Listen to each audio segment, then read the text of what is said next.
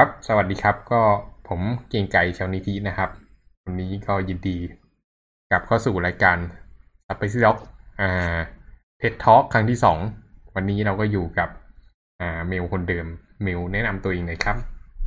ครับ เมลครับ ชยุทธพงษ์พรหมยาครับครับ ก็เมื่อวานเราก็คุยกันเรื่องอ่า encryption ในเบื้องต้นนะครับ ก็คุยไปคุยมาแล้วอ่า symmetric encryption ยาวไปหน่อย เราก็เลยแยกเป็นสองเซสชันอืมวันนี้เราก็เลยจะมาต่อเรื่อง asymmetric อ่า asymmetric encryption กัน ครับผม ก็ใครที่สนใจ symmetric encryption ก็สามารถไปฟัง อ่าตอนอ่าก่อนหน้านี้ได้นะครับอืมครับตอนนี้ก็มาคุยกันเรื่อง อ่า asymmetric กันเถอะ อืมมิวลองเปิดเลยไหมครับครับ asymmetric โอ encryption เค ครับก็ asymmetric encryption นะครับ หรือว่า asymmetric cryptography เนี่ยก็มันมันคือคือตัวเมื่อวานอะ symmetric มันคือ มีกุญแจดอกเดียวใช่ไหมอืมแล้วก็ใช้ดอกนั้นนะเข้ารหัสกระถอนรหัส อืม อืม แต่ asymmetric มันก็จะเป็นเหมือนการ จะเรียกว่าอะไร เข้าทางเดียว อืม เออ มันจะเป็นแบบ มันจะเป็นเหมือนกับว่า เออจะบอกว่าไง มันมันไม่ได้ใช้แบบการใช้กุญแจดอกเดียวในการเข้ารหัสและถอดรหัสแล้ว อืม เออ ประมาณนี้คือ มันก็จะ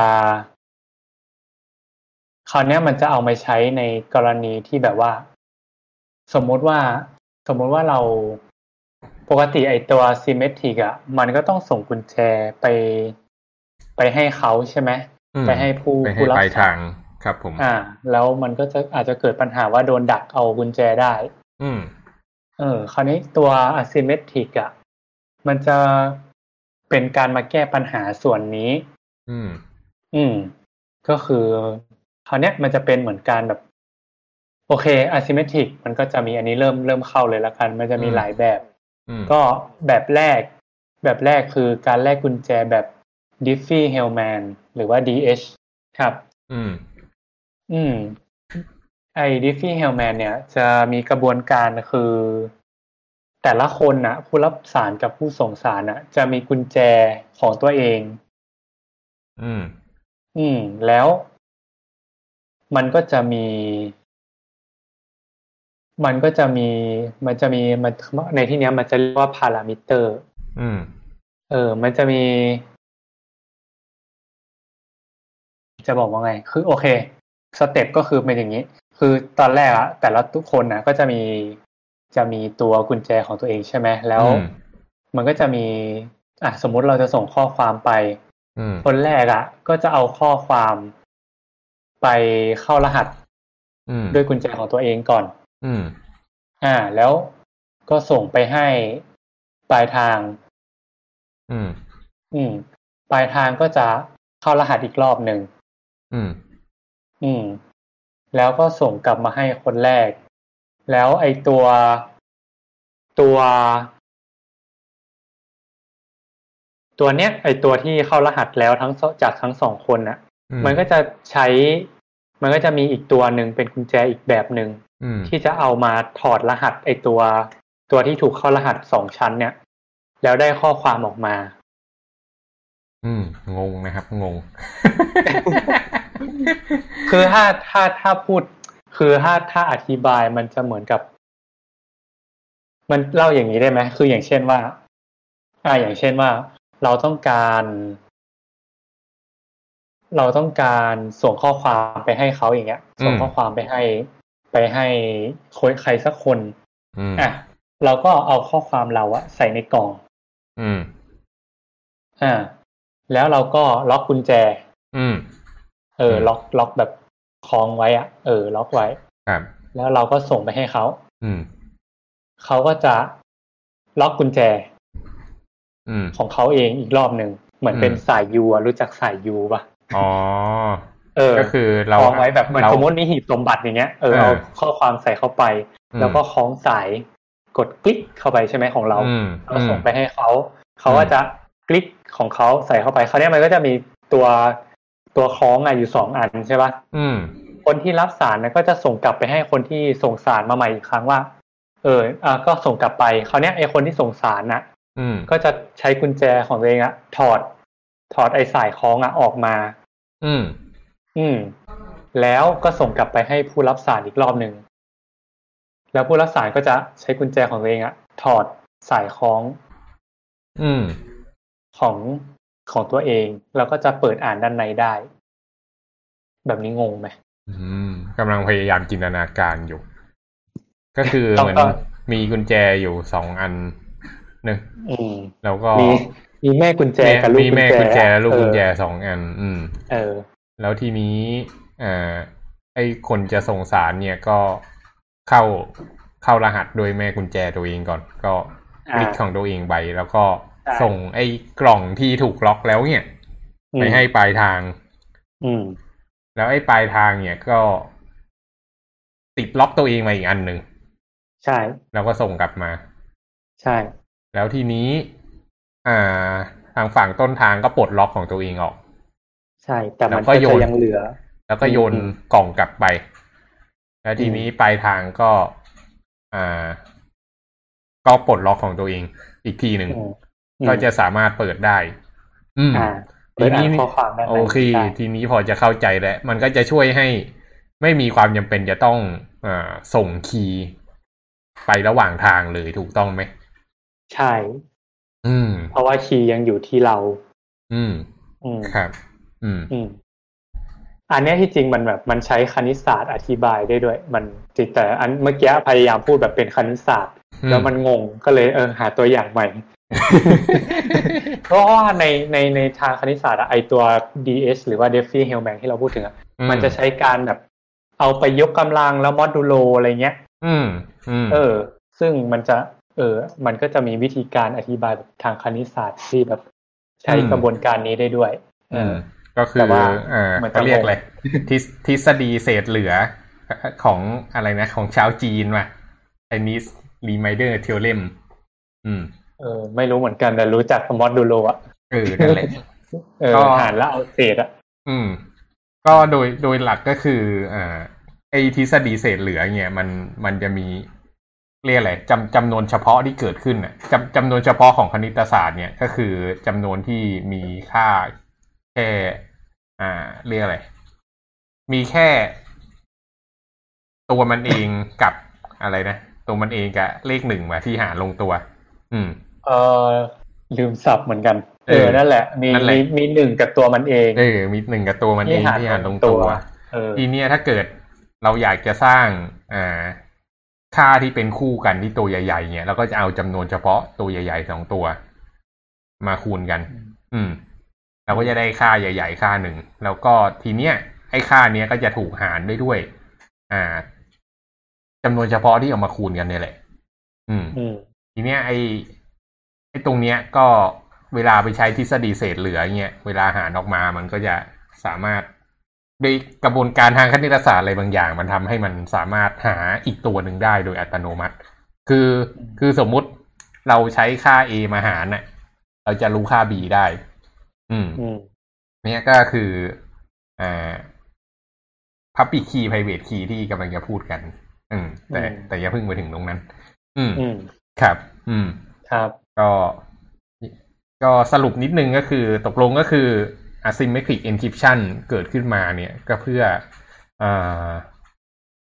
ก็เพื่อแก้ปัญหาอย่างหนึ่งก็คือ เวลาที่เราจะต้องส่งเมสเซจอะเราจำเป็นจะต้องอ่าส่งส่ง key ไปคู่กับ message เนอะปลายทางครับก็ถึงจะถอดรหัสได้ แล้วปัญหาก็คือเราจะมั่นใจได้ไงว่า key ที่เราส่งไปอะมันปลอดภัย เพราะว่าเพ ราะว่าไอ้ key ที่ส่งไปอะมันไม่มีการเข้ารหัสอืมอืม หรือถ้าเกิดเราไปเข้ารหัส key ก็แปลว่าเราก็ต้องใช้ key อีก key ในการถอดรหัส key ใช่ไหมมันก็จะ chain อย่างนี้ไปเรื่อยๆ สุดท้ายก็ถอดรหัสไม่ได้สักทีมันก็จะมีต้นทางที่มันจะต้องส่งคีย์โดยไม่เข้ารหัสอยู่ดีอืมอืม ก็ก็ asymmetric encryption เนี่ยก็จะมาช่วยแก้ตรงนี้ อืม ก็จะทำให้สามารถอ่าเข้ารหัสข้อมูลได้โดยที่ไม่จำเป็นต้องส่งคีย์อือืมม แต่ว่าข้อเสียของ asymmetric ก็คือมันเสียเวลาอืมอืม อืม เพราะมันต้องใช้เวลาแบบส่งไปส่งกลับ อืม ก็อย่างที่พี่แก๊ปอธิบายไปเมื่อกี้เขาก็จะใช้ในการส่งคีย์ไปใช่ไหมอืม ส่งคีย์ไปไปให้อีกคนโดยใช้กระบวนการ asymmetric ก่อนก็คือ โอเคเราเราจะไม่แลกเปลี่ยนรหัสกันตรงๆ เราจะใช้การแบบ asymmetric เนี่ย มาช่วยในการส่งรหัสที่เราต้องการสื่อสารกันอีกรอบหนึ่งอืม เหมือนแบบครอบไปอีกชั้นหนึ่งก่อน อืมเออพอแบบส่งไปส่งกลับปุ๊บ ทุกคนรู้แล้วว่า โอเค อีกคนอะใช้คีย์อะไรคราวเนี้ย พอต้องการจะส่งสารไปอีกรอบอะก็จะใช้คีย์ที่รู้กันแค่สองคนนั้น อืมอีกรอบหนึ่งแทน เพราะว่าถ้าจะแบบให้มาใช้ asymmetric ตลอดก็อย่างที่บอกอะเนาะอืมต้องมาล็อกมันต้อตังวเอส่งงหลายรอบต้องล็อกกับคนอื่น เออ มันอืมจะเสียเวลาอืมฉะนั้น ตัว symmetric อะก็ยังได้ใช้อยู่ อืม เออ ไม่ได้อืมแบบว่า asymmetric มาโค่นล้มอะไรคือแบบ มันมาช่วยแบบแก้ปัญหาคนละจุด อืม อือืมมอย่างนี้ก็คือไอ้ที่เราส่งกล่องสลับกันไปสลับกันมาตอนแรกน่ะแมสเซจที่เราใส่ไปในกล่องนั้นก็คือ รหัสคีย์ของ symmetric encryption นั่นเองอืม ใช่ ก็ทำให้เราส่งคีย์ได้อย่างปลอดภัย แล้วก็หลังจากนั้นเนี่ย อ่า เราก็ใช้ไอ้คีย์นั้นน่ะ สื่อสาร สื่อสารกันต่อไปก็จะไม่ไม่มีความจำเป็นจะต้องส่งกล่องไปไปมามาแหละ อืม อืม อืม ครับ คราวนี้ข้อเสียของ DH อืมเขาอืมบอกว่ามันจะไม่มีข้อเสียก็คือมันไม่ก็ไม่มีการระบุตัวตน อืม ฉะนั้นการส่งกล่องเปล่าไปกล่องไปให้คนอื่นเนี่ย เราไม่รู้ว่าคนที่รับสารนะเป็นคนที่เราอยากจะให้จริงหรือเปล่า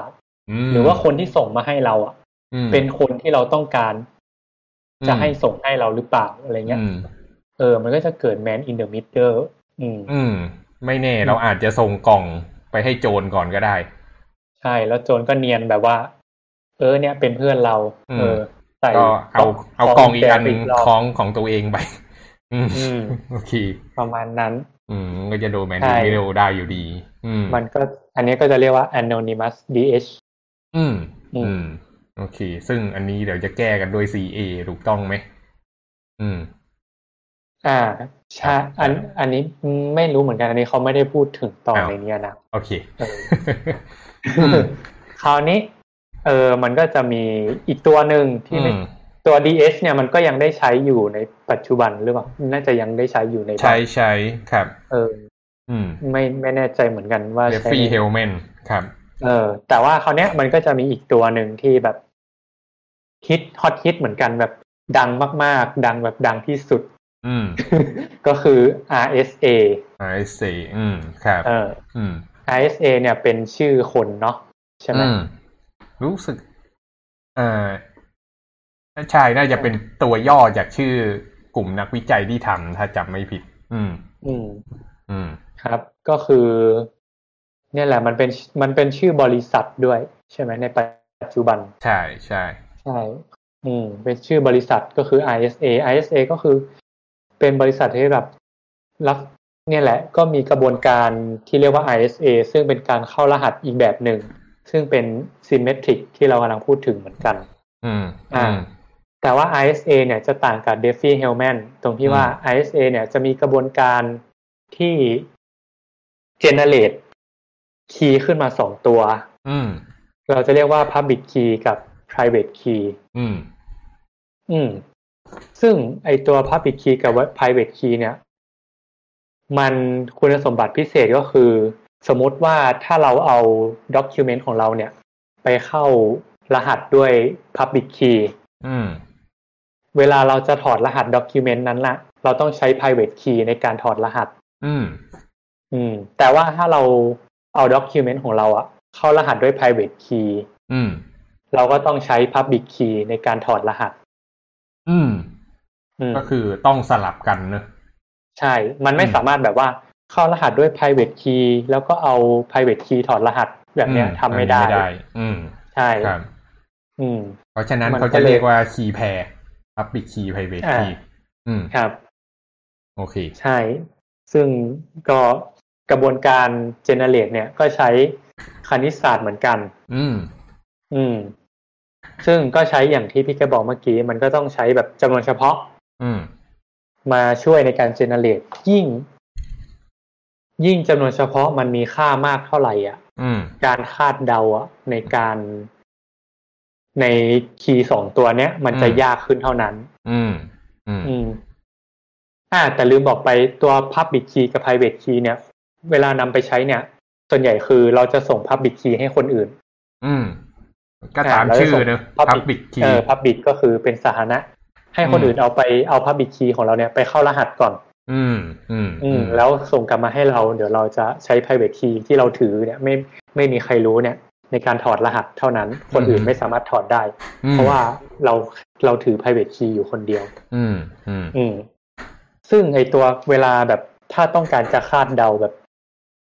จริง ๆ มันก็คาดเดาได้นะแต่มันมันก็ต้องใช้แบบ เวลาแล้วต้องใช้คอมพิวเตอร์ ประมวลผลต้องข้างสูงในการแบบจะคาดเดาว่าคีย์สองตัวเนี้ยคืออะไร อืม เออ ถ้าเรารู้ Public Key อะเราจะคาดเดา Private Key เนี่ย มันก็จะต้องใช้เวลา อืม อืม แล้วยิ่งแบบ ยิ่งเราใช้จำนวนเฉพาะอืมจำนวนเฉพาะที่ค่ามาก ๆอะอืมความความสามารถในการแบบคาดเดาอะมันจะยากขึ้นไปอีก อืม ครับอืมอืมฉะนั้นในการในทุกวันเนี้ยเราจะเคยได้ยินว่า นักคณิตศาสตร์หรือว่าคนต่างกลุ่มต่างๆ เนี่ยจะพยายามแบบแข่งขันกัน หรือว่าแบบพยายามหาจำนวนเฉพาะที่มากที่สุดในโลก อืมในทุกๆจะเรียกว่าทุก ๆ ปีไหมเออแต่มันก็จะมีตลอดอะที่แบบเออมันเอก็อหาจะได้โตขึ้นหาได้เรื่อยมากๆนะกว่าอืมใช่ ก็หาไปเรื่อยๆเนี่ยเออก็เอาซูเปอร์คอมพิวเตอร์สร้างขึ้นมาก็เอามาเผา เอามาเผาเรื่องใช่พวกนี้กันเนี่ยแหละ ใช่ฉะนั้นอืมก็คืออย่างที่บอกคือยิ่ง ยิ่งจำนวนเฉพาะมากเท่าไหร่อะอืมพอเอามาใช้ในการสร้าง Public Key กับ Private Key แล้วอืมการคาดเดาสองไอตัวตัวเนี้ย การอืมคาดเดารหัสมันจะยิ่งยากขึ้น อืมครับอืมอืมใช่โอเคอืม ก็จะเป็นอันนี้เป็นกระบวนการของ ISA ก็อืมมันมีใช้ใน ISA เนี่ยใช้เยอะในในระบบ H ไออินเทอร์เน็ตเนาะอะอ่าเดี๋ยวอืมเดี๋ยวขอลงหลักการการใช้งานนิดหนึ่งนะ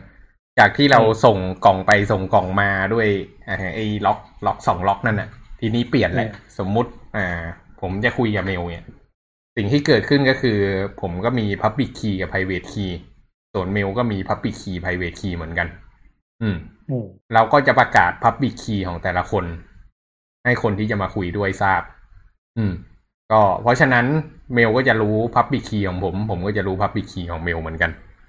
ทีนี้อืมเกิดอยากจะส่ง Public Key เอ้ยเกิดอยากจะส่งข้อมูลให้กับเมลเนี่ยผมก็จะเอาข้อมูลเนี่ย มาเข้ารหัสด้วย Public Key ของเมลอืมแล้วก็ส่ง message นั้นน่ะ ไปทางไหนก็ได้ ไปให้ถึงเมลก็พอ เพราะว่าอืมข้อมูลอ่า ciphertext ที่มันเข้ารหัสแล้วตรงเนี้ย มันจะต้องแกะด้วย private key ของเมลเท่านั้น ซึ่งอืมเมลเท่านั้นที่เป็นคนถือ private key ตรงนี้ อืม อืม เพราะฉะนั้นก็ก็เลยเป็นการส่งข้อมูลที่ปลอดภัย อืม แต่ว่าสังเกตว่ามันจะมีครั้งแรกที่จะต้องมีการประกาศ Public Key กัน อืมอืมก็ต้องทำยังไงก็ได้ให้ อ่า คนในวงอะ รู้ว่าอีกคนหนึ่งถือ Public Key อะไร ซึ่งอืมอ่า อันเนี้ยเขาก็จะมี Infrastructure อยู่ อืม ซึ่งเขาเรียกอะไรนะ PKPI หรืออะไร PKI PKI เออ PKI Public Key Infrastructure ครับอืมก็ก็เดี๋ยวเดี๋ยวค่อยไปเล่าตรงนั้นกัน อืมโอเคก็มันจะเป็นกระบวนการที่บอกว่าเออทำยังไงให้การแลก Public Key มันปลอดภัย ครับผมอืมอืมคราวนี้เดี๋ยวก่อนจะไป PKI มันจะมีอีกอันอีกอีกอย่างหนึ่งโอ้ที่มียางด้วย ใช้ asymmetric ก็คือลายเซ็นดิจิตอลอืมอ่าอืมน่าสนใจอ่าว่า ไอลายเซ็นดิจิตอลเนี่ยปกติเราจะรู้ได้ไงว่า เอกสารที่เราอ่านเนี่ยอืมมันคือเอกสารจริงอืมๆเอกสารที่มาจากคนคนนั้นจริงอืมๆอืมอย่างเช่นแบบไฟล์ PDF หรืออะไรต่าง ๆ ที่อยู่บนโลกออนไลน์เนี่ย อืมครับอืมมันก็จะมีสิ่งที่เรียกว่าลายเซ็นดิจิตอลก็คือเป็นเหมือนแบบลายเซ็นปกติในการแบบยืนยันว่า เออลายเซ็นเนี้ยเป็นของเรา อืมอืมแล้วเหมือนเราเป็นคนเซ็นแบบเหมือนเราเซ็นเอกสารเพื่อรับรองว่า เอออันเนี้ย เราจริง ๆ นะมาออกอืมออกโดยเราจริง ๆ อะไรเงี้ยลายเซ็นดิจิตอลนี่ก็คือลายอ่า digital signature เนอะอืมครับซึ่งมันจะไม่ได้อยู่ในรูปแบบแบบปากกายึกยักยึกยักอืมอันนี้เป็น digital signature จริง ๆ อืมใช่ที่ก็ปจะกเป็นแบบปกติที่เราพูดถึง digital signature ก็คืออันเนี้ยแหละที่เรากำลังพูดถึงอยู่อืมอืมครับ ก็จะเป็นแบบเป็นข้อมูลเนาะอืมเป็นการข้อเขียนมูลดิจิตอลใช่ครับอืม ส่วนกระบวนการก็คือมันจะใช้ RSA มันใช้ RSA ตรงไหนก็คือว่า ตอนแรกเนี่ย มันจะเอาเอกสารน่ะอืมไอไฟล์เนี่ยมาเข้าค่าแฮชก่อน อืม อืมอ่า เดี๋ยวขอ ขอพอสตรงนี้นิดหนึ่ง เราจะต้องเล่าเรื่องแฮชชิงก่อน เออ เราไม่เราไม่ได้เล่าเรื่อง hash จริงๆอะแฮชมันมีรายละเอียดอีกนะ แต่พี่แก๊ปลองเล่าคร่าวๆกันเออเดี๋ยว เดี๋ยว เดี๋ยวแฮชชิ่งอย่างยิงต้องเปิดเป็นอีกเซสชันหนึ่งแต่ว่าเออเดี๋ยว เออเล่าแฮชชิ่งคร่าวๆก่อนก็แล้วกัน อืมครับก็คือความเป็นจริงแล้วเอ่อข้อมูลเนี่ยมันมีใหญ่โตมากมายเนอะข้อมูลใหญ่ๆเท่าไหร่ก็ได้ แต่คำถามก็คือเราจะวัดความถูกต้องของข้อมูลหรือข้อมูล integrity เนี่ย ได้ยังไงว่าข้อมูลที่เราได้รับมามันตรงกับ อ่า ข้อมูลที่เรารับมาเนี่ยมันมันมันมันมันถูกต้องจตรงกับต้นริงฉบับๆใช่ตรงกับต้นฉบับไหมอืม อ่า สมมุติจินตนาการว่าเราไปโหลด อ่า image ของอ่า Ubuntu Desktop ก็แล้วกันอืมอืม เวลาเราเปิดไปในเว็บเขาเนี่ย อ่า มันก็จะมีปุ่มให้ดาวน์โหลดนะเนอะแต่นอกจากนั้นน่ะเราจะสังเกตมันจะมีพวก SHA1 หรือ SHA1 หรือ MD5 ก็จะเป็นเลขชุดหนึ่ง อืม สิ่งที่เกิดขึ้นก็คือ เขาอะเอาข้อมูลของ Ubuntu อ่า ISO ตัวเนี้ยของ Decimate ตัวเนี้ย ไปผ่านอัลกอริทึมชนิดหนึ่ง ที่เขาเรียกว่า อ่า message digestion อืมไอกระบวนการทำตรงเนี้ยก็คือมันจะกำหนดบิตมาอย่างตายตัวสมมุติเลเซอ่าอ่ากี่ตัวดีอะร้อยี่แปดบิตอ่าสมมุติ s a s a วันเนี่ยก็เป็นร้อยี่แปดบิตนะอ่ามันก็กำหนดมาเลยร้อยี่แปดบิต แล้วก็ เอาข้อมูลเนี่ยทำการใส่ใส่ใส่ใส่ใส่ลงไปเรื่อยๆ ที่อ่าที่ปริมาณ 128 บิต เนี่ย โอเค มัน มันจะต้องมีกระบวนการการกระจายค่าเพิ่ม entropy อะไรนู่นนี่นั่นนะนะ อืม อันนั้นคงไม่ลงลึก แต่สุดท้ายแล้วก็คือจากไอ้ไฟล์ Ubuntu ที่เป็นจิกะไบต์เนี่ย สุดท้ายก็เหลือ message แค่ 128 บิตอืมอืม แล้วก็ได้ค่าออกมาค่าหนึ่ง อันนั้นก็คือค่า hashing นั่นเองอืม ค่า hashing เนี่ยจะถูกประกาศไว้บนเว็บ ทีเนี้ยอืมพอเราโหลดไฟล์ต้นฉบับมา แล้วเราก็เอาไฟล์ต้นฉบับเนี่ย ใส่ อ่า ไออัลกอริทึมเดียวกันตรงนี้เนี่ย อ่า เราก็จะได้ค่าแฮชออกมาค่าหนึ่ง ซึ่งถ้าเกิดค่าแฮชที่เราได้ตรงกับค่าแฮชที่อยู่บนหน้าเว็บเนี่ย ก็หมายความว่าไฟล์ที่เราได้มาเนี่ย น่าจะตรงกับต้นฉบับครับ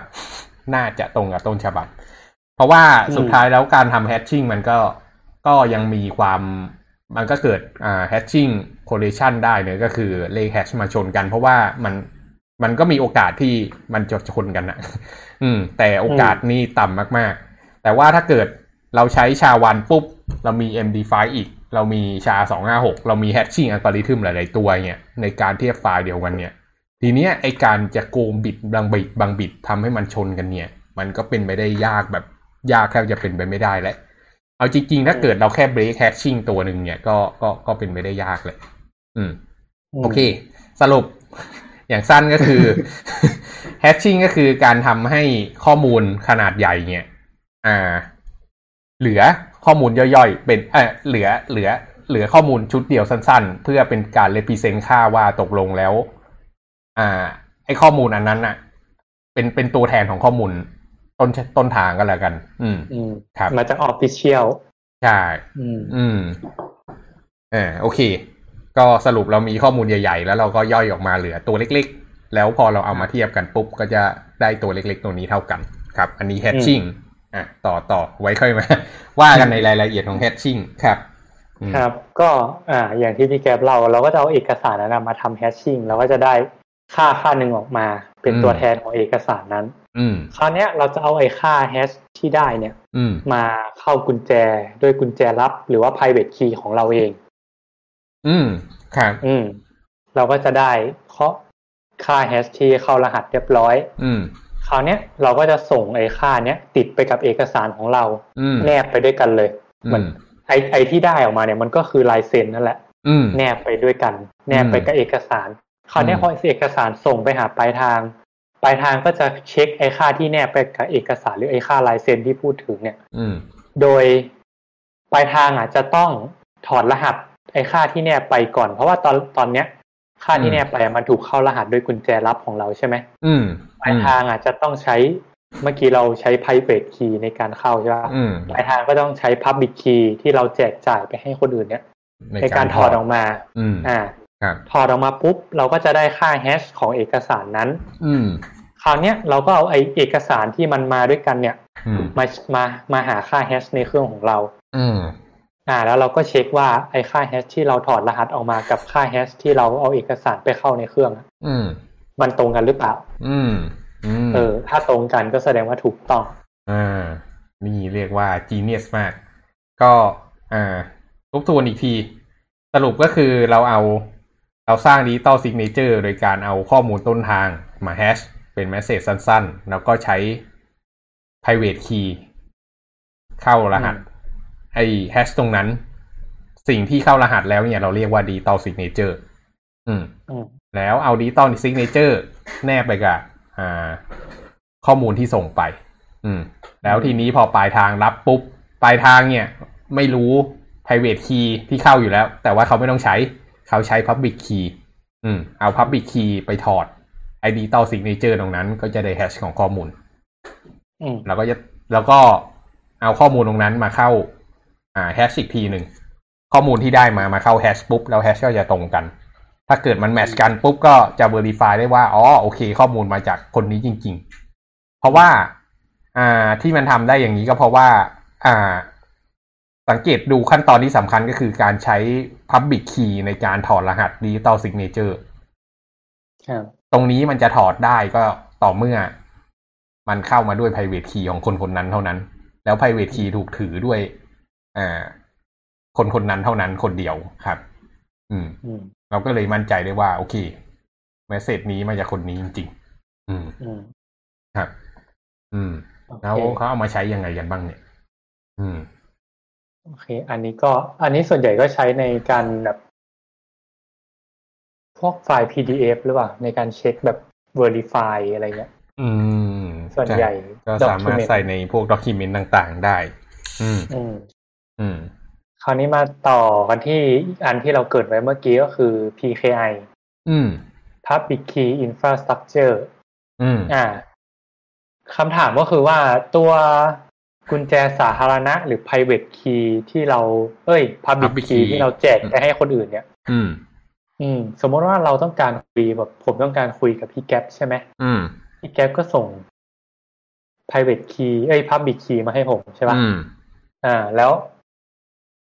แล้วคราวเนี้ย ผมก็เอา ผมอยากส่งข้อมูลไปให้พี่แก๊ปผมก็เอา public key ของพี่แก๊ปอะอืมไปเข้ารหัส อืม อืม แล้วก็ ส่งไปให้พี่แก๊ปพี่แก๊ปก็จะใช้ private key ตัวเองถอดรหัส อันนี้อืมก็เป็นปกติก็ได้เมสเซจคุยกัน แต่คราวเนี้ยอืมสารกับใครอยู่ เราจะมั่นใจได้ไงว่า ไอสมมุติเราเข้าเข้าเว็บหนึ่งอย่างเงี้ยอืมเราจะมั่นใจได้ไงว่าไอเว็บที่เราเข้า อะ มันคือมเว็บที่เราต้องการเข้าจริงอืม อืมๆอืม ซึ่งก็ใช้ปกดิติจิแล้ตอวลซิกเนเจอร์ไงเออ มัน เออ นั่นสิ อืม เออ มัน เออทำไมนั้นเนาะลืมนี่คิดไปเลยอะเอ้ยทำไมไม่ใช้ sig digital signature นะอืมเดี๋ยวนะ ไม่ไม่อืมคือ คืองี้ อ่า เรื่องที่เกิดขึ้นมันก็จะคือ มันมี man in the middle เกิดขึ้น อืม อืม อืม สมมุติ คือขั้นตอนการแรกขั้นขั้นตอนต้นก่อนที่เราจะคุยกันน่ะมันจะต้องมีการแลก public key อืมถูกปะประเด็นก็คือเราจะมั่นใจได้ไงว่า public แบบ public key ที่เราได้รับมาเนี่ย เป็น public key ของคนที่เราอยากคุยด้วยจริงๆ ไม่ได้เป็น public key ของผู้ร้ายที่อยู่ตรงกลางอืมสมมุติเราคุยไปหา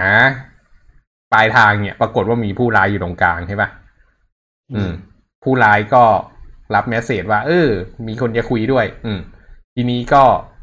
ไปหาปลายผู้ร้ายก็ไปบอกปลายทางว่าอยากจะคุยด้วย ไอ้ปลายทางก็ส่ง Public Key มาให้ แต่แทนที่ Public Key ของปลายทางจะมาถึงเรากลายเป็น Public Key ของผู้ร้ายอืมมาถึงเรา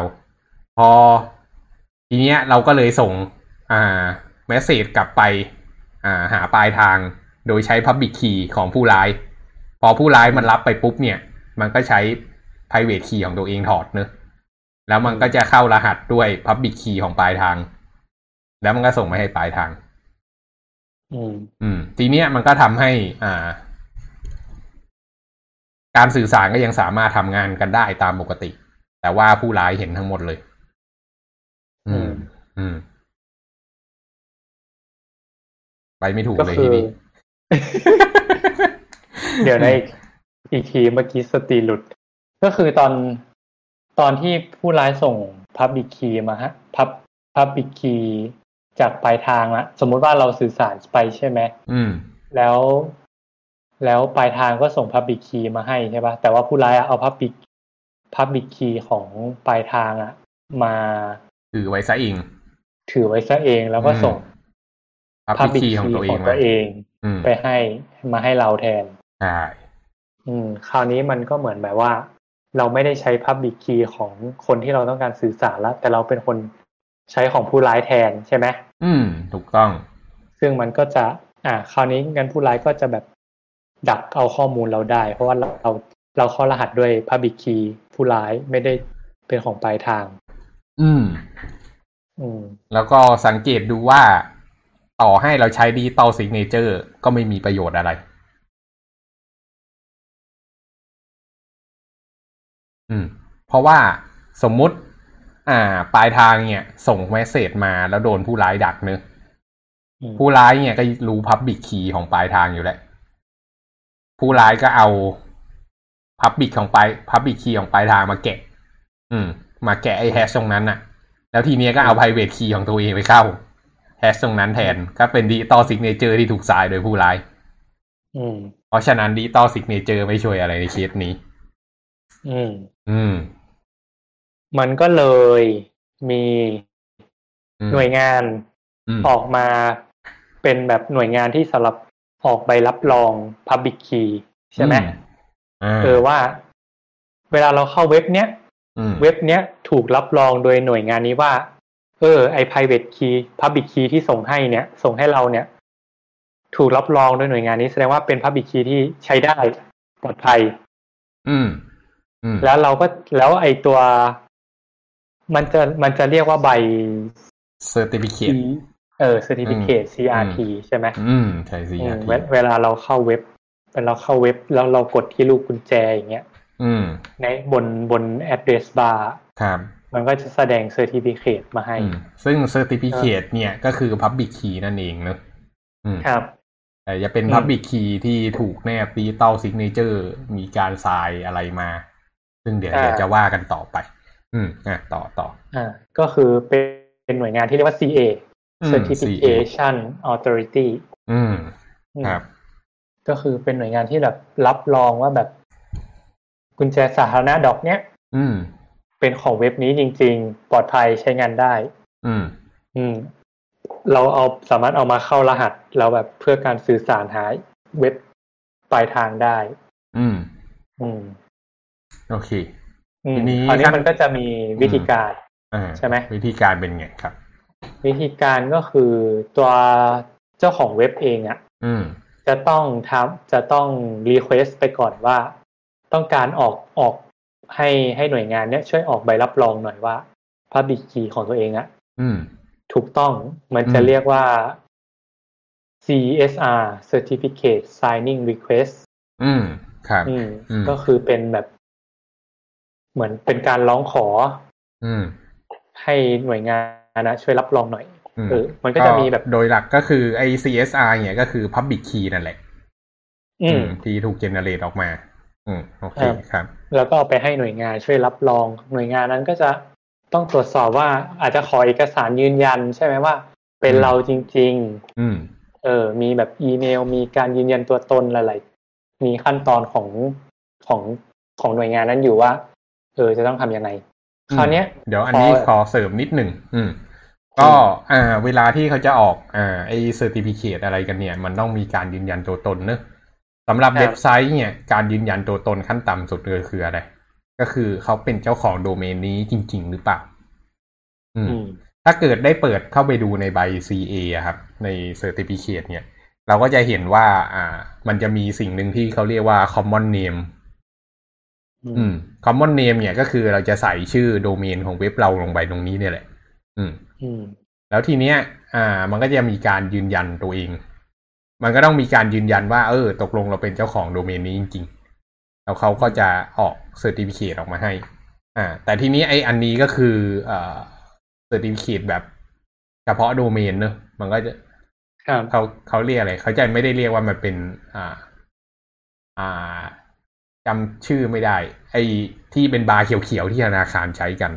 อืม ถ้าเกิดไอ้เป็นไอ้บาร์เขียวๆเนี่ยเอ้ยมันเรียกอะไรนะ enhance อะไรสักอย่างอะ อืม ไอ้ใบ certificate อันเนี้ย มันจะมีพวกชื่อบริษัทชื่อองค์กรอะไรต่างๆ ใส่เข้าไปด้วย ซึ่งเวลาที่จะขอ certificate อย่างเงี้ย ก็มีความจำเป็นที่จะต้องส่งเอกสาร ยืนยันความเป็นเจ้าขององค์กร ไปให้กับอืมอ่าทาง CA แล้ว CA ก็จะยอมทรายกลับมาให้ แล้วเวลาที่อ่าเว็บเบราว์เซอร์มันเปิดเนี่ยก็จะเห็นเป็นบาร์สีเขียวๆ ซึ่งตอนนี้รู้สึกจะเอาออกไปหมดแล้วเนอะอืม ซึ่งเวลาที่คนมาเปิดเว็บเนี่ยเขามากดดูอะก็จะเห็นว่าอ๋อ certificate นี้ออกมาจากหน่วยงานนี้ ก็จะทำให้ดูน่าเชื่อถือขึ้นไปอีกนิดนึง ซึ่งปกติแล้วคนก็ไม่ไม่ได้เปิดดูกันหรอก อืม ครับ อืมโอเคแต่อ่าตอนเนี้ยเออ ก็คือหน่วยงานก็จะออกใบ certificate ให้ใช่ไหมใช่ก็จะคราวเอานี้เนี่ย Public Key ไปออกเป็น Certificate อืมอืม คราวนี้เนี่ย การออกเฉยๆอะมันมันก็ไม่ได้แบบ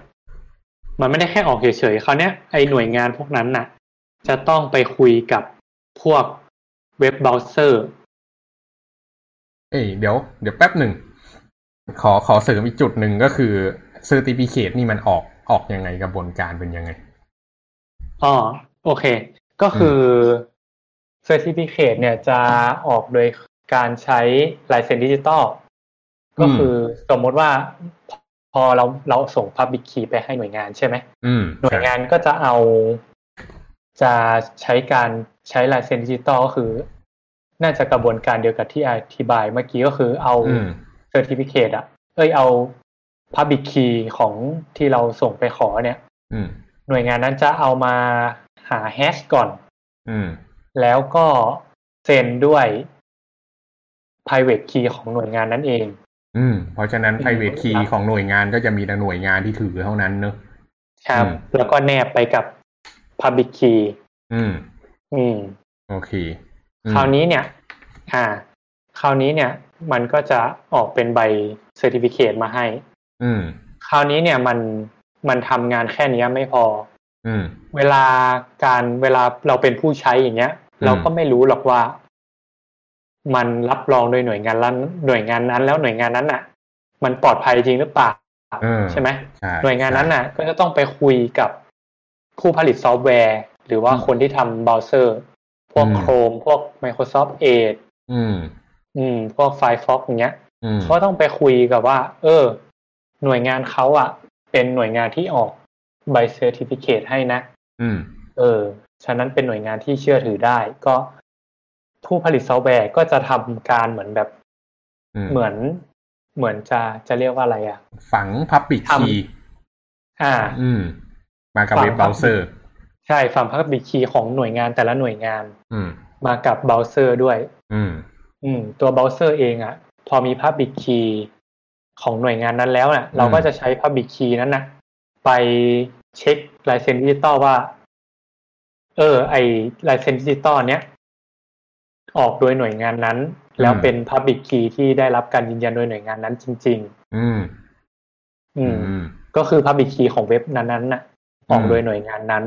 อืมจริง ๆ นะ อะไรเงี้ยอืมอืม วิธีการเช็คก็คือ พอพอพอผู้ผลิตซอฟต์แวร์หรือว่าพวกผู้ผลิตเบราว์เซอร์ เนี่ยอืมเขาฝัง private public key มาของหน่วยงานที่ออกใบ certificate มาให้ใช่ไหมกับเบราว์เซอร์อืมเบราว์เซอร์ก็จะเอาจะทำการเช็คโดย โดยการเอา public key ของที่มากับเบราว์เซอร์อะอืมไปเช็คกับตัว Public Key ที่เราเข้าที่เว็บนั้นส่งมาให้เรา อืม อือืมมโดยเช็คลายเซ็นดิจิตอลก่อน อืม ว่าถอดออกมาแล้วเนี่ย เป็นค่า เป็น verify หมายถึงว่าถอดถอดถอดลายเซ็นดิจิตอลออกมาแล้วเอาค่า hash ไปเช็คอืมอย่างที่เราพูดกันก่อนหน้าเนี้ยอืมเออ แล้วแบบมันถูกต้องอืมก็ยืนยันได้ว่า โอเค Public Key เนี้ยออกโดยหน่วยงานเนี้ย ใช้ได้ ครับ อืม ก็คือมันก็จะ trust ใช่ไหมอืก็จะเห็นว่าผู้ผลิตเว็บเบราว์เซอร์มีอำนาจเพียงใดอืมอ่าใช่ สามารถถอดถอน ถอดถอนแบบ Public Key ของหน่วยงานต่างๆ ได้ด้วย อืมครับอืมก็ทีเนี้ยไอ้การที่จะไปเป็น CA เนี่ยก็ไม่ได้เป็นเรื่องง่ายอะนะอืมครับองค์กรที่จะเป็นเป็น CA เนี่ยเขาก็ต้องมีมาตรฐานต่างๆ ที่อืมจะผ่านขึ้นไปเป็น CA ได้ ก็อืมต้องไปพูดกับพวกเว็บเบราว์เซอร์ต่างๆ ว่าเออองค์กรตัวเองเนี่ยปลอดภัยมากจริงอืมๆในการมีกระบวนการในการมา sign certificate อะไรตรงเนี้ย อือืมม ครับคราวนี้เนี่ย ไอตัว CA ที่ละที่เป็นหน่วยงานเนี้ยอืมมันก็อย่างที่พี่แก๊ปเล่าคือ มันมีกระบวนการมันมีแบบ มีความสามารถมีแบบการป้องกันอะไรแบบแน่นหนาใช่ไหมอืมซึ่งสิ่งที่ตามมาก็คือ มันก็จะต้องใช้เวลานาน แล้วก็ใช้เงินเยอะ อืมมันก็เลยมีหน่วยงานกลางอืมเรียกว่า intermediate CA อืม คือเป็นหน่วยงานที่ CA อะรับรองให้ว่า เออ ไอหน่วยงานเนี้ยสามารถออกใบให้ให้คุณได้อืมแทนที่จะมาขอที่เราอะอืมไปขอที่หน่วยงานนี้ก็ได้อืมเออออืมซึ่งหน่วยงานเนี้ยถูกรับรองโดยเราแล้วนะ อะไรเงี้ยอืมเออก็คือเราก็ไปขอที่หน่วยงานกลางนั้นแทน เป็นทายาทอสูรนั่นเองอืมใช่ มันก็จะเร็วขึ้น อือืมมครับ แต่ว่าสิ่งที่ตามมาคือ พอแบบ มันจะมีแบบพอมีมันจะมีความซับซ้อนมากกว่านั้นคือ มันจะมีทายาทอสูรที่แบบออกลูกไปเรื่อยๆอะคือหน่วยงานสูงสุดใช่ไหมอืมก็จะมีหน่วยงานกลางลำดับที่หนึ่งใช่ปะอืมแล้วก็หน่วยงานกลางลำดับที่หนึ่งก็รองรองรับหน่วยงานกลางลำดับที่สองอีก อืมก็เออเชนไปก็คือหลายแบบๆชั้น ใช่เหมือนแตกหน่ออะเออ แตกหน่อกระจายออกไป อืมคราวเนี้ย พอแบบพอ พอมันพอมันมีเยอะอะอืมหน่วยงานมันมีเยอะ มันก็ข้อดีก็คือแบบ โอเค ไม่ต้องเสียเวลาเพราะว่า choice มันมีเยอะใช่ไหมอืม อ่า เราสามารถไปทำแบบขอขอ certificate กับหน่วยงานไหนก็ได้เพราะมันแตกหน่อออกมาเยอะมาก อืม แต่ว่าข้อข้อเสียก็คือว่า ด้วยความที่ว่าไอหน่วยงานพวกเนี้ยมันได้รับการรับรองทั้งหมด อืม ถ้ามันมีการ private key มันหลุดจากหน่วยงานใดหน่วยงานหนึ่งอะอืม มันสามารถใช้ในการแบบเคลมได้เลยว่า เหมือนคนร้ายก็มาเคลมได้ว่า โอเคอืมคนร้ายก็ยึดเอา pri- pri- private key ของหน่วยงานนั้นนะมาใช้ใช่ไหมอืมแล้วก็ออกออก certi ออก cer ปลอมๆได้อืมเออ ออก cer ปลอมๆได้อืมซึ่ง cer ปลอมที่ออกมา มันก็รับรองโดยหน่วยงานหน่วยงานต้นฉบับไงอืมเพราะว่า Public Private Key เนี่ยมันถูกการรับรองมาแล้วจากหน่วยงานต้นฉบับอะอืมอืมเออ ฉะนั้น พอมันหลุดมาที่ที่หนึ่งอะอืมมันจะมันจะเหมือนแบบพูดง่ายๆคือชิบหายทั้งหมดอะครับ เออ แล้วฉะนั้นอะ พอคราวเนี้ยวิธีแก้ปัญหาคือ ตัวตัวหน่วยงานหน่วยงานต้นฉบับหน่วยงาน original ของมันอะอืมจะต้อง detect ให้เจอว่าหน่วยงานไหนในในในที่ปล่อยออกไปทั้งหมดอะมันหลุดอืมจะต้องรีบไปยกเลิกอืม ยกเลิกตัว private key ตัวนั้น ก็คือ revoke revoke อืมออกอือืมมไม่ให้ให้หน่วย ไม่ให้หน่วยงานนั้นอะสามารถออกใบ cert ได้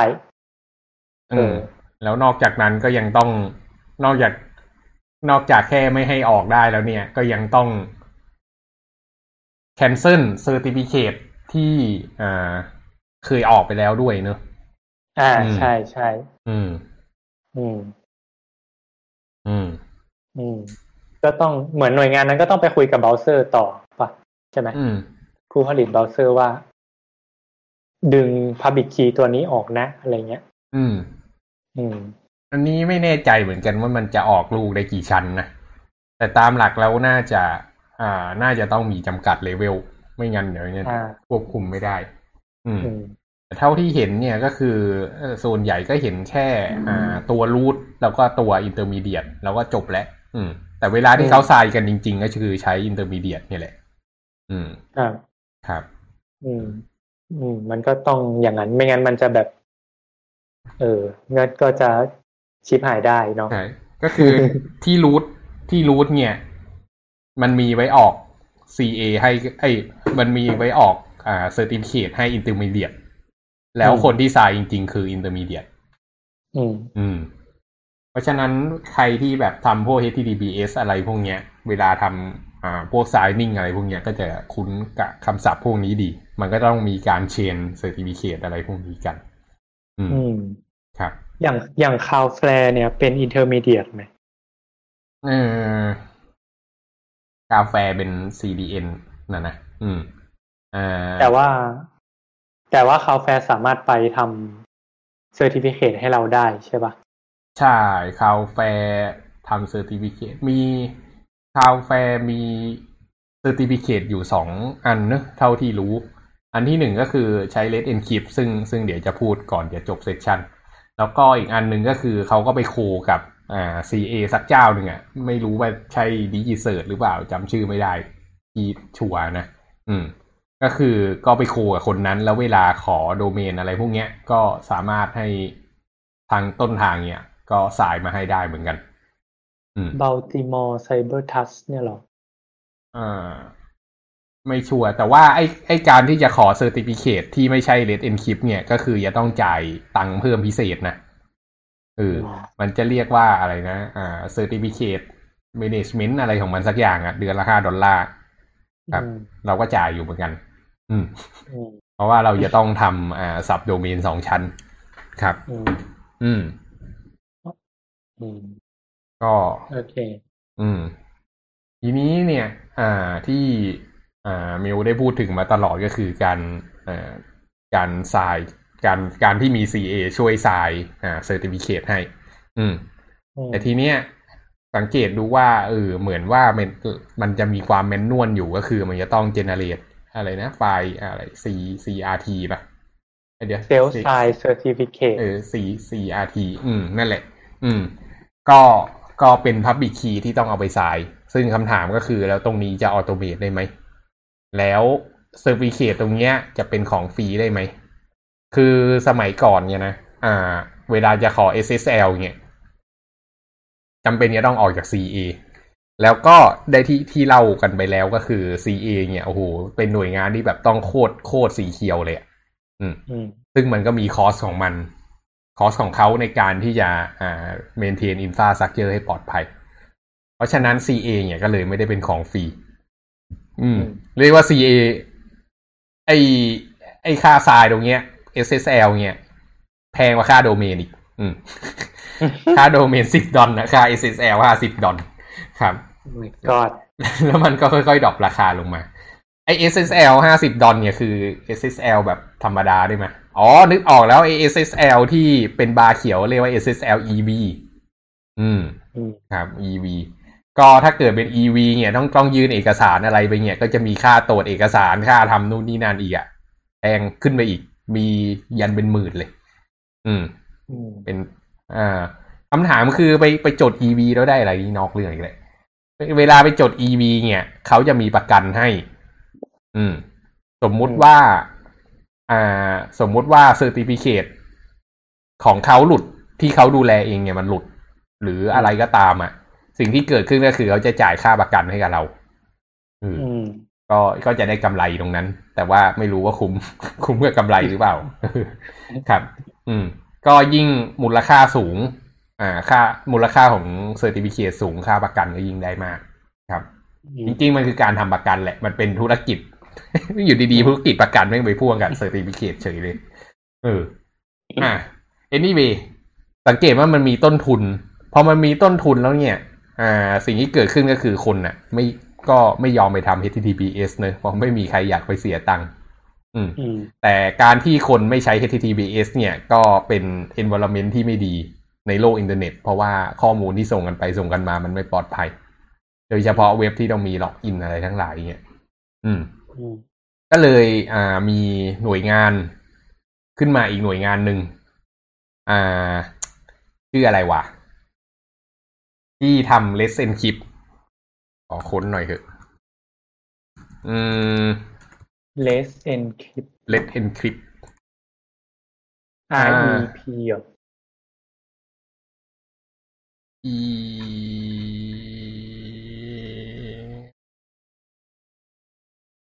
Internet Let Security Research Group อ่าไม่รู้ว่าใช่ EFF หรือเปล่า อืม น่าจะ EFF เนี่ยแหละ อืม อ่า ก็ อะ anyway ก็สรุปก็คือมันมีเมื่อประมาณปีอะไรสักอย่าง Let Encrypt ก็เกิดขึ้นมาเนอะก็ไม่ได้ไม่ได้เรียกว่าไม่ไม่ได้ไม่ได้เก่ามากอะ่ะ เอางี้กันแล้วกัน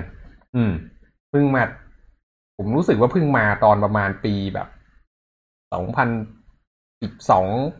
เครือกๆนั้นอะเออเครือกๆปีประมาณนั้นเลสหรอ Let R E T Let Let ครับ ปล่อย Let Encrypt มา Encrypt อ๋อด้วยกัน Let เถอะ อืม Let Let Let Encrypt encrypt ใช่อืม let us encrypt ใช่ไหมใช่ใช่อืมสิ่งที่เกิดขึ้นก็คือเป้าเป้าหมายของหน่วยงานเนี้ยที่เกิดขึ้นมาก็คือ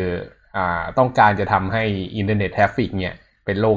อินเทอร์เน็ตเนี่ยเป็นโลกที่ปลอดภัย ก็เลยทำให้ก็เลยยอมที่จะทำตัวเป็น CA อะ แล้วก็ออก certificate ให้กับทุกๆคนที่มี domain name ของตัวเองเนอะอืม ก็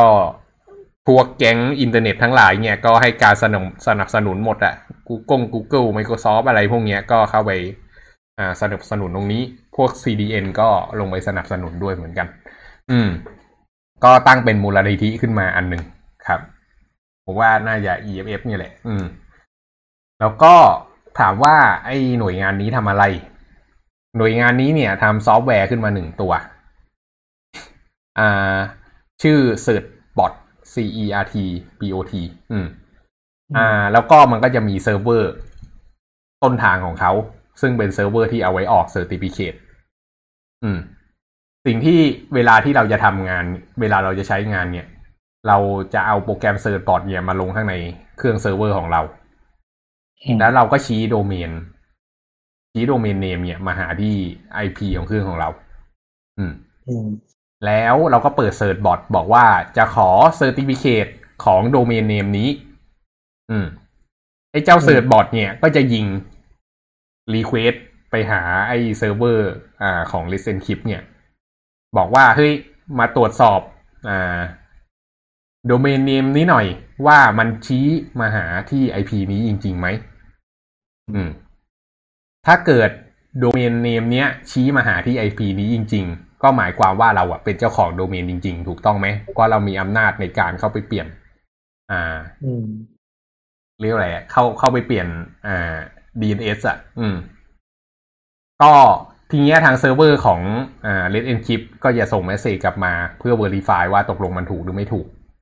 ถ้าเกิดถูกเนี่ย มันก็จะ generate certificate ขึ้นมาให้อืม แล้ว Search Bot เนี่ยก็จะเอา certificate นั้นน่ะ มาวางไว้ในเครื่องเราให้อืมแล้วเราก็เอา certificate อันเนี้ยครับ ไปใช้งานในการเข้ารหัสของอ่า HTTP server ของเรา อืม แล้วทีเนี้ยเวลาที่ user เข้ามา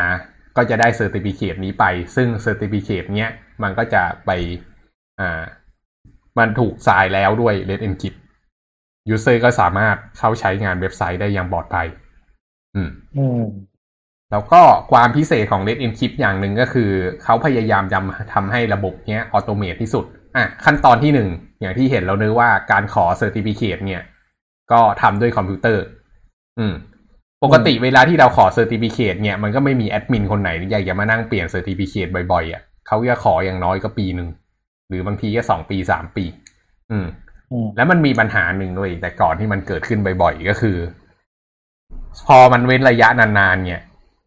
วันดีคืนดี certificate หมดอายุแล้วแอดมินไม่รู้เรื่องuser ก็เข้าไม่ได้ เกิดเป็นหน้าแดงๆขึ้นมา certificate expire วันนั้นก็จะเป็นวันที่แบบโอ้โห หายนะมากของทีมไอทีแบบ โดนด่ากราดอืมอืม ก็ก็ต้องรีบไปทรายอะไรมา อืม ทีเนี้ยเขาก็เลยแก้ปัญหา Let Encrypt แก้ปัญหา Certificate โดยการออก Certificate ให้มีอายุสูงสุดไม่เกินสามเดือน อืมพอมันต้องเปลี่ยนบ่อยๆเงี้ยแอดมินมันก็จะไม่มีอารมณ์มานั่งทำแล้วใช่ไหมมันก็จะเปลี่ยนอืมไปใช้วิธีการ อะ เขียนโปรแกรมให้มันไปขอ certificate อัตโนมัติ อืม อืม ก็อาจจะทุกๆเดือน request ไปขอมาใหม่ แล้วก็ reset อ่า reload เว็บเซิร์ฟเวอร์ทีหนึ่ง ก็จะใช้ certificate ใหม่ไปเรื่อยๆ ทีเนี้ยก็จะไม่มีคำว่า อ่า certificate หมดอายุอีกต่อไปอืมอืมแล้วยิ่งดีไปกว่านั้นอีกเนี่ยก็คือ อ่า ไอ้พวกบริการ CDN ต่างๆ หรือคนที่ทำพวกอ่า routing ต่างๆ อย่างเช่น Google Cloud Amazon Microsoft อะไรพวกเนี้ย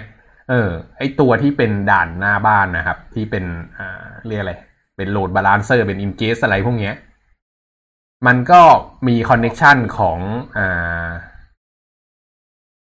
ของ Let Encrypt ตรงนี้ด้วยอืมอืมทีเนี้ยสิ่งที่เกิดขึ้นก็คือ ตอนหลังเนี่ย เราสามารถ อ่า ลิงก์โดเมนเนมของเราเข้ากับ let's say Google Cloud Run เนี่ย แล้วก็ได้ HTTPS โดยอัตโนมัติ โดยที่เราไม่จำเป็นต้องทำ Let Encrypt อะไรทั้งนั้นเลย เพราะว่า Google Cloud เนี่ยทำ Let Encrypt ให้กับเรา อือืมมอืมแล้วก็หลาย ๆ เจ้าก็รับรองเรื่องพวกนี้หมดแล้วทำให้ทุกวันเนี้ยการเข้าเว็บที่ อ่าไม่เป็น HTTPS เนี่ยกลายเป็นเรื่องประหลาดแหละ สังเกตดูว่าเข้าเว็บไหนก็เป็น HTTPS ไปทั้งนั้นเลย อืม ไม่แล้วคราวเนี้ยถ้าสมมติว่าเราตั้งเซิร์ฟเวอร์เองอย่างเงี้ย อืม SN Keep อะจะแน่ใจได้ไงว่าเราเป็นเจ้าของเซิร์ฟเวอร์นั้นจริงอืม Let Encrypt แบบไม่จำเป็นต้องไปสนว่าเราเป็นเจ้าของเว็บไอ้เจ้าของเซิร์ฟเวอร์นั้นจริง ๆ แต่ Let Encrypt อะจำเป็นต้องมั่นใจว่าเราอะเป็นเจ้าของโดเมนนั้นจริงๆๆอ๋อ แสดงว่าเขาจะไปเช็คกับ คนที่เราจดโดเมนด้วย อ่า ไม่เขาไม่ได้ใช้วิธีการไปเช็คกับตัวจดโดเมนเขาใช้ DNS server อืม คือปกติที่เรายิงเว็บขึ้นไปเนี่ย let's say เข้า google.com เนี่ย มันจะ resolve ออกมาเป็น IP หนึ่งเลขถูกป่ะครับ ครับ อืม คำถามคือใคร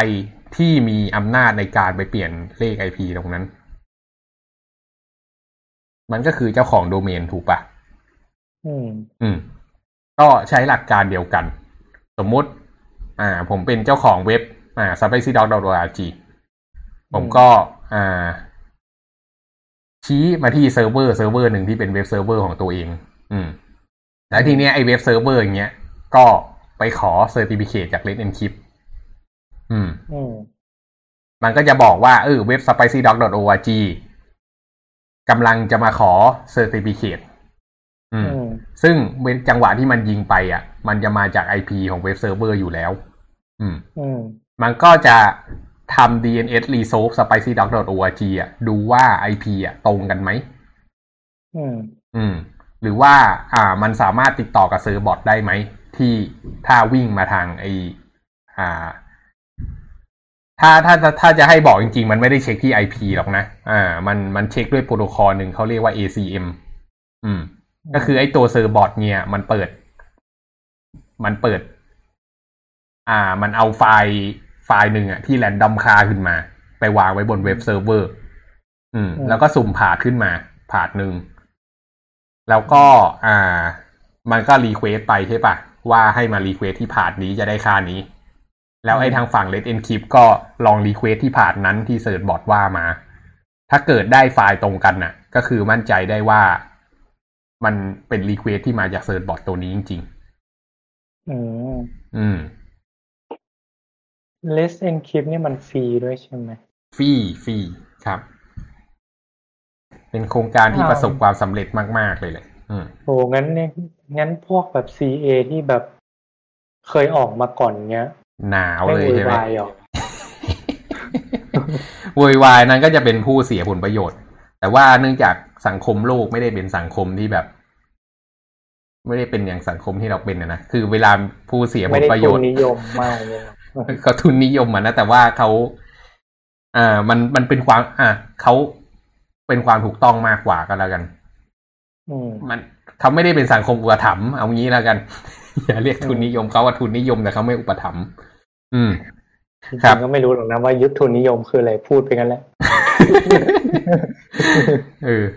ก็ทีเนี้ยไอ้ไอ้พวกคนเก่าๆมันก็แน่นอนมันก็เสียเปรียบอยู่แหละอืมอืมแต่ว่าเขาก็ยังขายประกันของเขาได้อยู่ เพราะว่าไอ้ certificate แบบ EV ก็ยังมีมูลค่าอยู่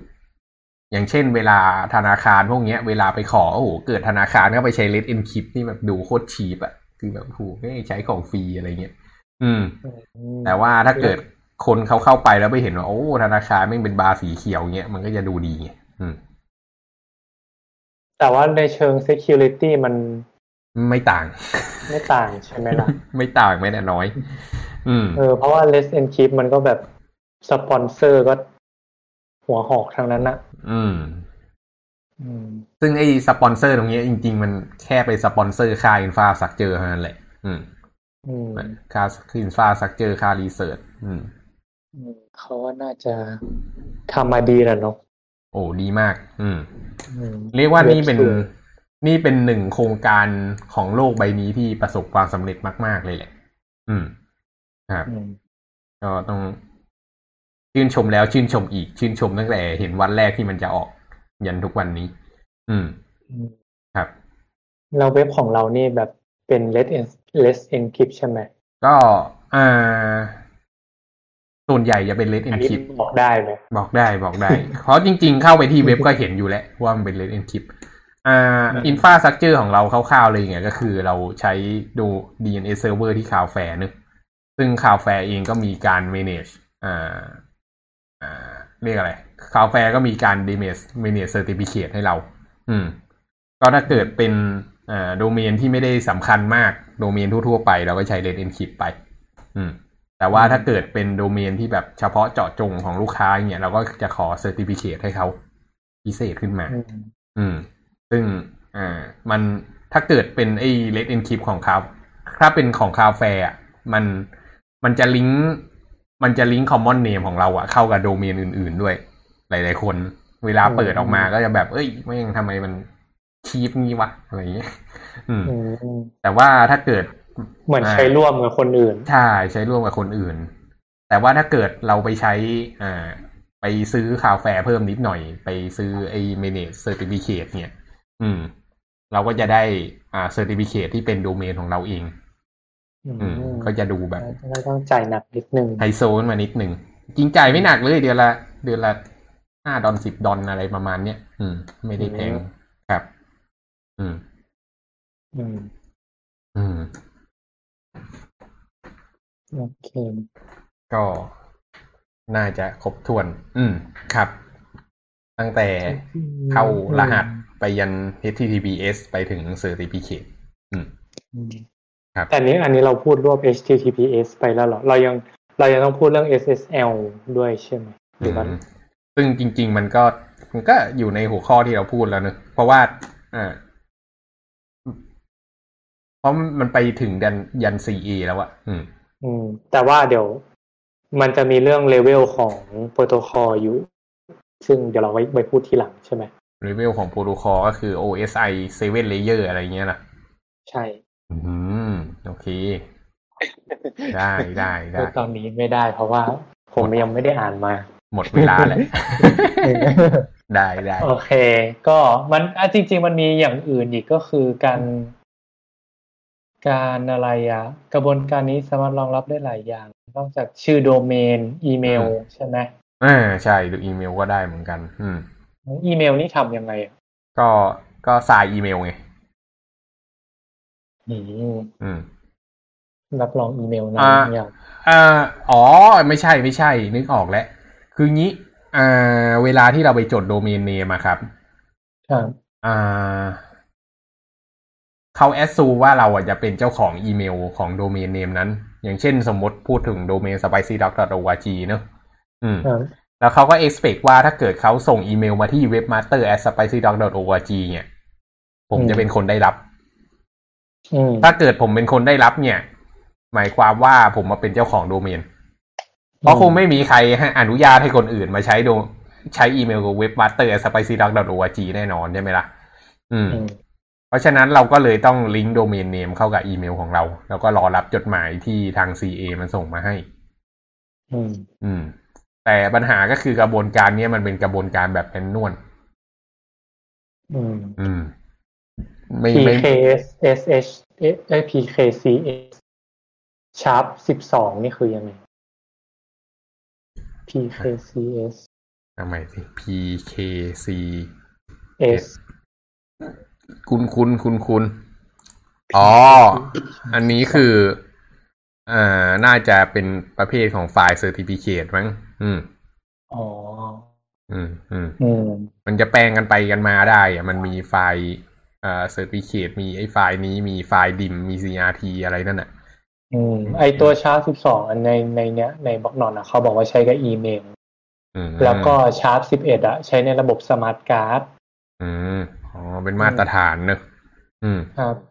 ระบบสมาร์ทการ์ดมันก็จะมันก็จะเหมือนกันใช่ไหมคือตัวสมาร์ทการ์ดมันก็จะถือ private key อยู่ อืม ใช่ป่ะอืม อืม แล้วก็เวลาแบบไปจ่ายเงินอย่างเงี้ย มันก็เหมือนแบบเอา private key ไปถอดรหัสเครื่อง หรือเปล่า มันใช้ระบบนี้ไหมมันต้องเอา private key มาทรายอะไรบางอย่างไหมอืม อือืมม อืมน่าก็คิดคือไอไอตัวใช้ยังไงนะมาร์ทการ์ดอะอืมมันก็ใช้ระบบ private key กับ public key เหมือนกัน อืม อันนี้ยังไม่เคยศึกษามาก่อน อืมลองเดาอืมลองเดาเล่นๆก็คือ มันก็น่าจะต้องเป็นอ่ามันก็อาจจะมี Public Key Private Key เก็บอยู่ในสมาร์ทการ์ดแล้วก็ Public Key ของสมาร์ทการ์ดก็อาจจะต้องถูกทรายด้วย CA ของสมาร์ทการ์ดเหมือนกัน ที่ถูกฝังไว้ในเครื่องอะไรประมาณนี้ปะ ในนี้มันบอกสมาร์ทการ์ดจะมีทั้งกุญแจลับ และกุญแจสาธารณะอืมที่ได้รับจากการรับรองจนเป็นไฟล์รับรองอยู่ในตัว อืมอืมไม่เดาแล้วถูกก็คือ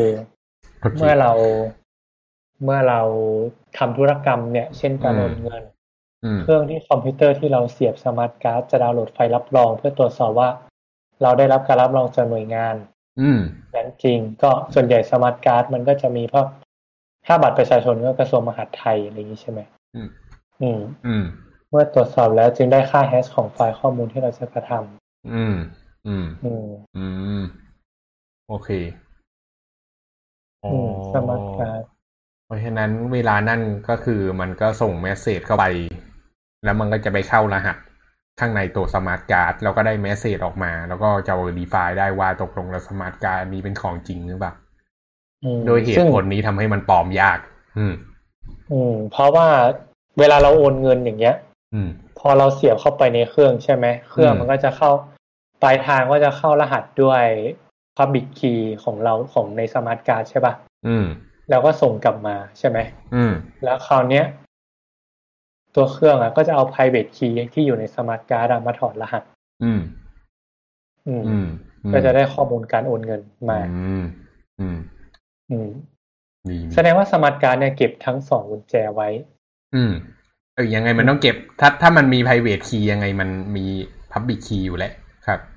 เอาไว้จ่ายใช่ไหมมันเรียกว่าอะไรอะ Public Key อะคือถ้ามี Public Key อะ เราจะหา Private Key ไม่ได้เดี๋ยวนะ เออใช่ แต่ว่าถ้าเกิดเรามี Private Key เราจะสามารถ generate Public Key ออกมาได้ อืม อืม ครับ เพิ่งรู้นั่นเนี่ย เออเพราะฉะนั้นเวลานั่นอะ ถือแค่ Public Key พอ อืมเพราะว่า private key เอ้ยถือแค่ private key พอ เพราะว่า public key มัน generate เจออกเนมา เรตได้ จาก private key ได้ใช่ อืม อืม ครับ ซึ่งทั้งหมดที่เราพูดถึงเนี่ยก็คือเป็นกระบวนการของ ISA เออใช่ ส่วนใหญ่จะใช้ ISA กันครับ อืม แต่จริงๆ เท่าที่เห็นนะ ก็เห็นเวลาที่จะขอ อ่า จะทำ SSL อะไรพวกเนี้ย มันก็ยังต้องใช้ d e f y Helmet อยู่นะ มันจะเป็นพารัมอะ DH พารัม อืม จะเป็นค่าใหญ่ ๆ ค่าหนึ่งน่าจะเป็นค่าจำนวนเฉพาะที่เอามาใช้ในการส่งข้อมูลนะมั้งอืมอ๋อ ก็คือยังมีคนใช้อยู่ อ่า มันไม่เชิงมีคนใช้ มันถูกใช้งานจริง ๆ เลยแหละ อืม มันใช้ไม่แล้ว แล้วคืออย่างปกติเนี้ยเรา SSL มันไม่ได้ใช้ ISA หรอ อ่า SSL ใช้ ISA ใช่ อืม แล้ว Diffie Hellman ใช้ตอนไหน อันนี้ไม่ชัวร์ อืม อันนี้เขาบอกว่า ไอ้บัตรจ่ายเงินแบบพวก Mastercard Visa อืม จะมีฟอร์แมตและ API ของบัตรต่างจากกระบวนการ PKI ใน PKCS Sharp 11อืม อืม ก็คือไม่ได้ไม่ได้ใช้ PKCS Sharp 11ที่เราพูดถึงเมื่อกี้อะอ๋อแต่ว่าจะมีวิธีอีกแบบหนึ่เป็นงมาตรฐานของเขาเอง ของ Visa Mastercard อืม อืม ได้ได้ยินได้ยินข่าวนี้คร่าวๆเหมือนกันนะ อืม ว่าเขามีมาตรฐานของเขาเอง อืมอืม จริงๆพูดถึงบัตรเครดิต เนี่ย มันน่าสนใจอีกเรื่องหนึ่งนะคือตอนนี้บัตรเครดิตมันเป็นชิปนะแต่สังเกตครับว่าตอนหลังมันมีแบบ Paywave ด้วย ก็คือที่เอาบัตรไปแตะอืม ก็อ่าเรื่องของเรื่องเนี่ยก็คือ เวลาจะชำระเงินตอนเนี้ย มันไม่ได้จังเช็คไอ้นี่แหละ มันไม่ได้ต้องไปเสียบชิปแล้วอืม มันแค่เอาบัตรไปทาบกับเครื่องอ่านบัตรก็พออืมอืม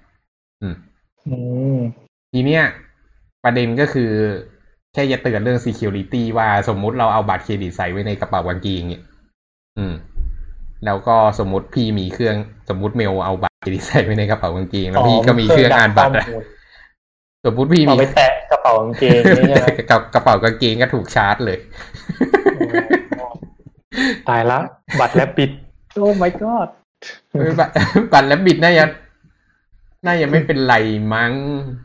เออ ไม่รู้ว่ะ บัตร Rabbit น่าจะมีมาตรฐานของตัวเองมั้ยไม่แน่ใจแต่ไอ้บัตร Visa Mastercard อะไรพวกนี้ไอ้เครื่องอ่านบัตรมันเขาเรียกว่าเครื่อง E EDC เนอะอืม มันค่อนข้างแพร่หลายไงอืม ก็เออเพราะฉะนั้นเวลาจะเก็บบัตรเครดิตที่เป็น PayWave ก็อยากให้เก็บให้มันปลอดภัย มันก็เลยมีกระเป๋าตังค์ไม่เคยใช้เหมือนกันนะที่เป็นโลหะ อืมอืม กระเป๋าตังค์กันดีออกกันในนี่ใช่ไหมที่ออกมา ส่วนส่วนพี่นี่ก็ใช้กระเป๋าตังค์ที่ใช้มาตั้งแต่ แบบกระเป๋าเหล็กกองเหล็ก ตั้งแต่อยู่ปอืม .5 อันนี้ปลอดภัยโดยดีเฟลก็คือตอนอยู่ป .5 ใส่การ์ดยูกิเออแล้วก็ใส่เป็นเหรียญเข้าไปเออตอนนี้ก็แต่ยังตอนนี้ก็คือตอนนี้เป็นเอาบัมาตใส่รบัตรเป็นบัตรเครดิตด้วยแล้วเออเออ ก็เรียกเป็น เรียกว่ามองการไกลไงคือมองเห็นว่าอ๋ออีกหน่อยเดี๋ยวจะต้องป้องกันเรื่องพวกนี้อยู่แล้วก็เลยไม่เปลี่ยนกระเป๋าตังค์กับตนนี้ไม่ใช่โม อืม โอเค มันก็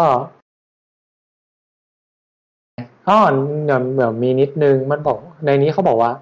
สมาร์ทการ์ดเนี่ยหน่วยงานที่ออกให้อะจะต้องเก็บกุญแจลับลับไว้สำเนาอีกอันหนึ่งด้วย อืมทำไมอะ กุญแจลับๆอะ ในโลกความเป็นจริง กุญแจลับของหน่วยงานออกใบรับรองนั้นมักจะเก็บรักษาเป็นสมาร์ทการ์ด โดยต้องมีเก็บใบสำเนาแยกไว้อืมเพื่อรักษาความปลอดภัยไว้เท่าเทียมกัน อืมอาจจะพวกสำรองบัตร disaster และกุญแจ recovery หรือเปล่า เวลาที่แบบซึนามิถล่ม data center อะไรพวกนี้ อ๋อเหรออืมจะได้แบบ อืม พี่คิดว่าไอ้เนี่ยเวลามันอาจจะเป็นกุญแจที่เอาไว้เปิดกุญแจอีกทีหนึ่งอะนะ คือกุญแจไว้ สมมุติเรามี private key อยู่ใช่ป่ะ private key ที่เอาไว้ทรายของ C เองเนี่ย อืมคำถามก็คือใครใครอะที่เปิดเข้าไปเครื่องนั้นได้มันก็ copy ได้ถูกป่ะครับ อืม อืม แล้วเราจะทำยังไงให้ให้ข้อมูลตรงนั้นนะปลอดภัย เราก็อาจจะเข้ารหัสข้อมูล private key ตรงนั้นน่ะ ด้วย key อะไรอีกอย่างหนึ่ง ซึ่ง key อันนั้นอาจจะอยู่ในรูปแบบของสมาร์ทการ์ดก็ได้ เพราะฉะนั้นเวลาที่จะใช้งานเนี่ยก็อาจจะไม่รู้อะเสียบสมาร์ทการ์ดแล้วเครื่องคอมพิวเตอร์ถึงจะถอดได้อะไรอย่างงี้มั้ง แล้วทีนี้ key ก็จะอยู่ใน memory แทนที่จะอยู่ข้างในดิสก์ไงอืมนี่มั่วหมายความว่ามั่วล้วนๆ ใครฟังอยู่ไปสืบค้นข้อมูลให้มันถูกด้วย โอ้ปล่อย fake news อะ ไม่อยากเอาไปเคลมเดี๋ยวประกาศไว้ก่อนว่านี่มั่ว เออ แต่ว่าสการมาสมาร์ทการ์ดนี่ยังไม่ชัวร์เท่าไหร่ว่าแบบทำยังไง อืมอืมครับยังยังไม่ได้อ่านละเอียดอืมอืมอืม แต่ว่าก็คือใช้ระบบคล้ายๆกันนี่แหละ อืม อืม อืมนี่ก็เริ่มออกนอกฟิวซอฟต์แวร์ที่เราอยู่แล้วเริ่มเข้าฮาร์ดแวร์อืมโอเค งั้นก็ แค่นี้กันไหมหรือว่าได้เท่านี้ก็แล้วกันอืมครับครับ เดี๋ยวจะยิ่งยาวคไปรับเรื่อยๆเดี๋ยวเราคุยไม่จบอืมสักทีโอเคโอเค เดี๋ยวพรุ่งนี้จะมาต่อเรื่องอะไรกันดี ไม่รู้เหมือนกันพรุ่งนี้คุยเรื่องแฮชชิ่งกันหน่อยไหมอ่าได้ อืมอืมอืมแฮชชิ่งก็น่าจะสั้นๆหวังว่าจะไม่ยืดยาวครับอ่าอืมครับโอเคโอเคได้ได้งั้นวันนี้ก็เท่านี้ครับ ครับได้โอเคครับขอบคุณครับ ขอบคุณครับ แล้วพรุ่งนี้เจอกันใหม่ครับสวัสดีคครัรับบ